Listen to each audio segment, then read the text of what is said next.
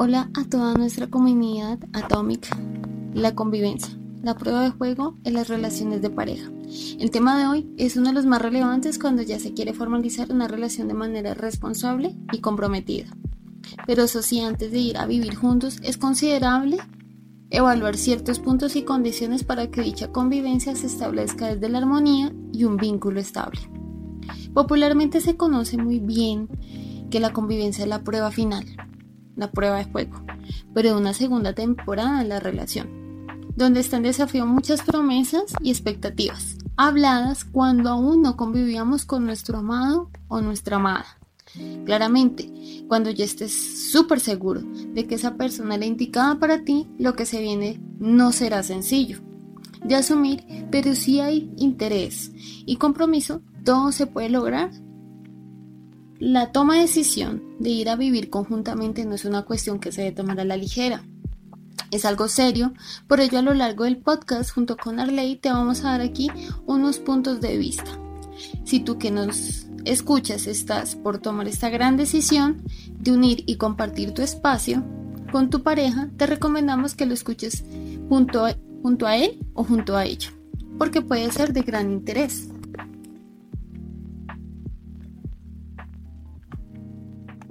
Para iniciar, quiero que Arley nos conteste con argumentos sólidos la siguiente pregunta.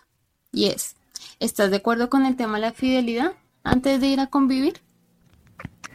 Hola, ¿qué tal a todos chicos y chicas? Bienvenidos a Pareja Atomic, este espacio donde podrás encontrar todos estos tips, consejos, anécdotas para tu vida sana en pareja y, ¿por qué no?, nuestra vida en general, ¿no? Bueno, chica Atomic, respondiendo pues a tu pregunta, a mi parecer, si quieres irte a convivir pues con una pareja, pues con tu pareja, eh, convivir juntos, se hace en una casa, apartamento o lo que sea, para mí quiere decir que por parte de los dos se quiere llevar las cosas a otro nivel, ¿no? Y por ende se está buscando una relación estable, por así decirlo. Entonces el tema de la fidelidad creo que es obvio, ¿no? Que tiene que estar, aunque lo podremos ver desde varios puntos de vista, ¿no? Ya que puede que existan relaciones, y las hay, en las que en las cuales se tiene permitido estar íntimamente con otras personas. Pero bueno, eso ya es cuestión de que ya las dos partes lo hayan hablado, ¿no? Y puedan seguir conviviendo juntos, a pesar de esto, ¿no? Pero pues en la mayoría de los casos no es así. La fidelidad y estar con una sola persona, en este caso, es esencial y está bastante claro que la convivencia en pareja ya en este caso, irse a vivir juntos no es una decisión que se tome a la ligera, ¿no muchachos?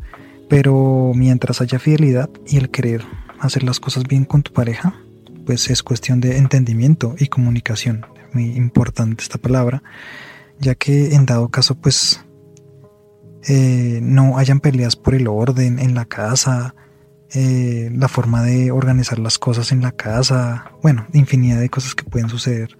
Más importante, si tu pareja te ofrece esto de irte a, convivir con esa persona, no le digas que sí por no pelear, también muy importante, o por cualquier otra razón. Si tienes que decirle que aún no estás listo o lista, está bien. Y tienes que decirlo, ya que tú también debes estar seguro de tomar esta decisión tan importante. Así que esa sería mi opinión, compañera Isa. Muy bien. La fidelidad es claro, como dice aquí Atomic. Si eres o ustedes como pareja son abiertos a la monogamia, perfecto, negocien, dejen claras las reglas y si están súper seguros de convivir de una, de una, arriesguense.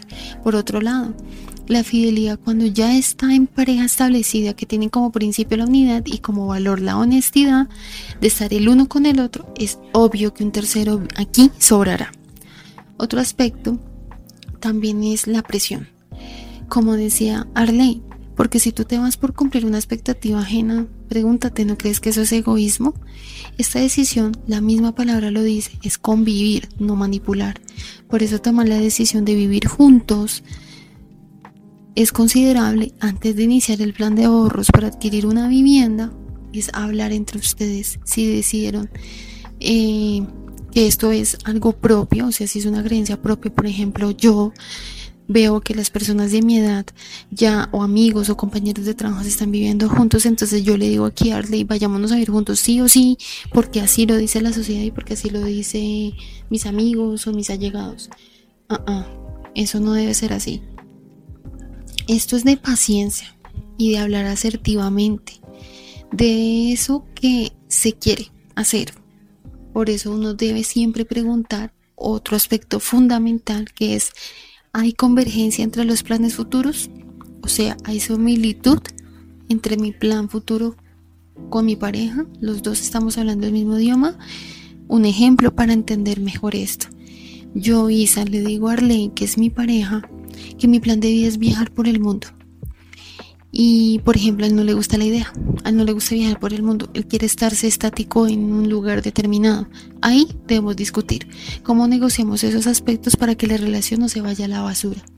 Es por eso que este aspecto es fundamental también, que se pregunten como pareja cómo harán de manera armoniosa la convergencia de sus proyectos futuros. Lo que cada uno espera y quiere lograr debe coincidir en buena manera porque si no se abrirá la brecha entre ambos y dificultará la toma de decisión final. Por ello está bien preguntar periódicamente o tener plena atención en lo que nuestra pareja desea emprender en su vida. Dime Atomic, ¿tú qué ideas das al respecto? ¿Cuál es esa opinión de los planes a futuro de la pareja que harías? ¿Qué harías para que fuera armonioso en la convergencia a planes futuros? Las metas. Bueno, esto de las metas claramente es muy importante. Cuando entramos en una relación, las metas de la pareja pasan a ser muy importantes también, ¿no? Así no sean tuyas. Bueno, esto si es una relación verdaderamente sana y duradera, ¿no? Donde existe la empatía, que es muy importante, y sentimos y queremos lo mejor para nuestra pareja, ¿no? Porque no me puedo imaginar una persona que no se interese por los proyectos y metas de nuestra o sea, de la pareja, o en este caso, en mis metas. Si lo ponemos en mi caso, yo puedo tener mis metas, ¿no? Esto no quiere decir que las quiera cumplir solo. Obviamente hay metas personales, obviamente, pero en muchas de ellas, al haber conocido a mi pareja Isa, cambió un poco la perspectiva de pues de dichas metas porque ella puede estar incluida en ellas y así lo quiero. Independientemente de las metas que tenga mi pareja, si quiero una relación duradera y estable, y si tú la quieres también con tu pareja, es importante que las tengas en cuenta. O sea, que tengas en cuenta las metas de esa persona, ya que es, es la felicidad de tu pareja. Y pues, chicos y chicas, la confianza también.